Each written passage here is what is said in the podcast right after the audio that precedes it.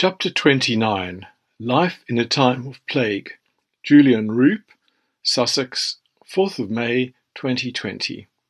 The world is serenading itself in lockdown. My sister Jay in Cape Town sends me a video and press cuttings she knows I will enjoy, and which also turn a knife in my chest the knife of homesickness and longing, heimwee. She knows me very well and she's often encouraged me to make the move back home. I have been sorely tempted many times. The thought of walking those beloved beaches with her and Guy again is always a wonderful prospect. Cape friends, culture, humour, and soul food still call loudly to me. Some day I might take up that invitation so that my ashes can lie on the slopes of Table Mountain above my boyhood home.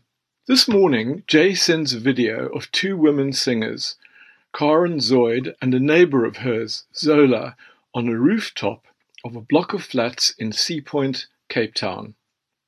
They play a Yiddish Afrikaans medley aimed at the Jewish and Afrikaans community of this cosmopolitan seaside suburb who stand in the lit windows of their apartment blocks at dusk to hear the Skyline concert and it stops me in my tracks as the cultural mix is my exact heritage, and I've not seen it fused in this way ever before. When my Afrikaans Christian mother married my Jewish father in the late 1940s, their union caused a huge ruckus on both sides of the family, but particularly with my mother's people.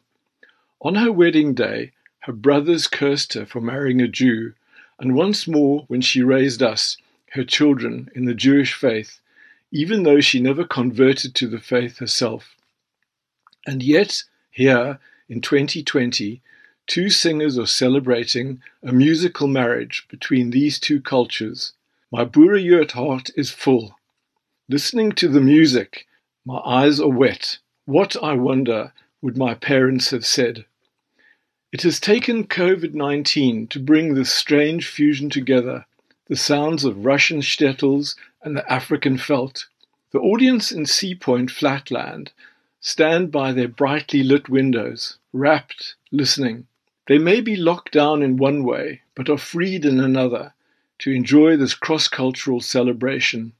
Their shared story is one of two tribes who came from Europe centuries ago to make Africa their home, a challenge that makes a few weeks stuck at home seem like a tea party in comparison.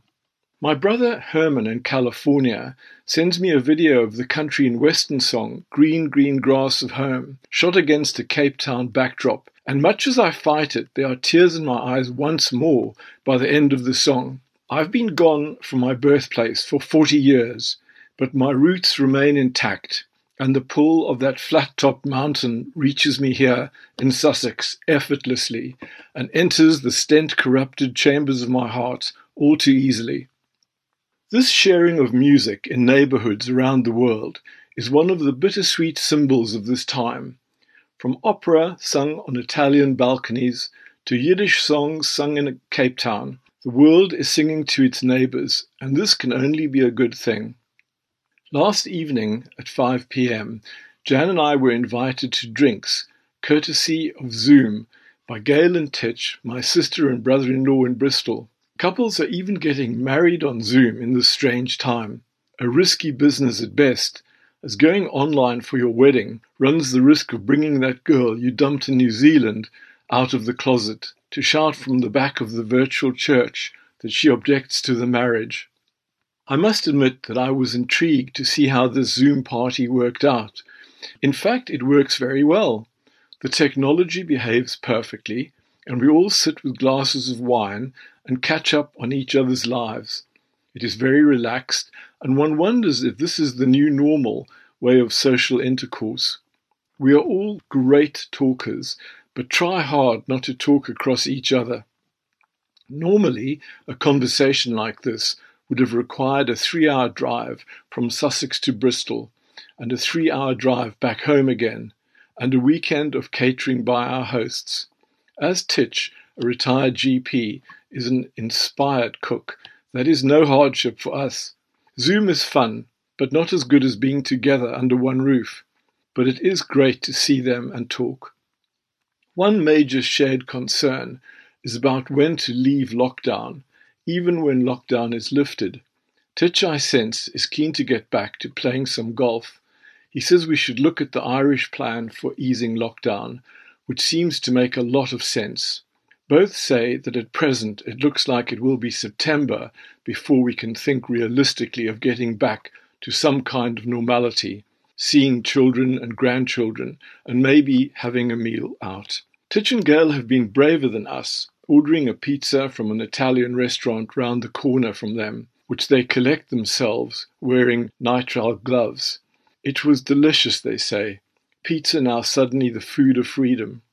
We are only too aware that not everyone is eating pizza. Simon Tisdall, writing in The Guardian, says People in low income and conflict affected countries have so far largely escaped the high levels of COVID 19 infection seen in Western Europe and the US, although this may be changing. The pandemic is killing them in different ways lost jobs, ruined businesses, increased poverty, rising malnutrition, and risk of famine, and a prospective increase in untreated, non COVID preventable diseases. For many of the most vulnerable, the developed world's cures are proving worse than the disease. At the extreme, families must choose between going hungry and getting ill. What a hellish choice this is. Here in the UK, the focus is now on technology for the track and trace phone app to control the spread of the virus until we have a vaccine. But the government's plan to exit lockdown through a tracking app will need detailed justification to satisfy human rights and data protection laws, a report has warned. One can only imagine how this technology might be used by law enforcement agencies. It will be the final straw of our personal freedom and privacy. We will, in effect, be ear tagged and traceable each second of every day unless we leave our phones behind. An NHS track and trace app aimed at limiting a second wave of coronavirus, will be trialled on the Isle of Wight this week. It will be the first place where the new contact tracing app will be used before being rolled out more widely this month, said Transport Secretary Grant Shapps. The government will be asking the whole of the UK to download it, he told the BBC's Andrew Marr show. That will help with a lot of the automation of the tracking. Epidemiologists advising the NHS say that about 56% of the UK population, equating to about 80% of smartphone owners, need to use the app in order to suppress the virus. And now, too, there's talk of health passports. Tech firms are in talks with government ministers about creating health passports to help Britons return safely to work using coronavirus testing and facial recognition. Facial biometrics could be used to help provide a digital certificate, sometimes known as an immunity passport, proving which workers have had COVID 19 as a possible way of easing the impact on the economy and business from continuing physical distancing, even after current lockdown measures are eased.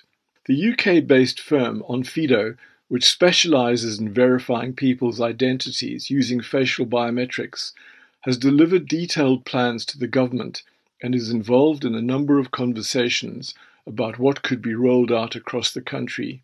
This too has human rights implications. Meanwhile, at the pandemic coalface in hospitals, doctors are wrestling with a condition known as happy hypoxia, a mystery condition which sees patients still breathing without much oxygen in their systems. It is a mystery that has left doctors questioning the basic tenets of biology. COVID 19 patients who are talking and apparently not in distress, but who have oxygen levels low enough to typically cause unconsciousness or even death.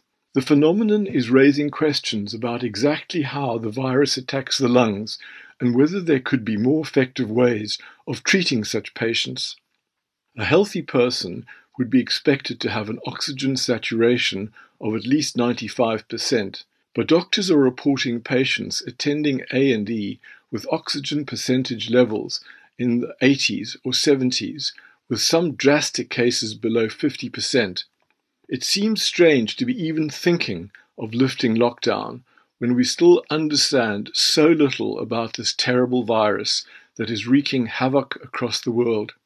But running through my mind are the songs of the Jews and the Afrikaners and the hope captured in the phrase, Einde goed, alles goed. All's well that ends well. This too will pass, this pandemic.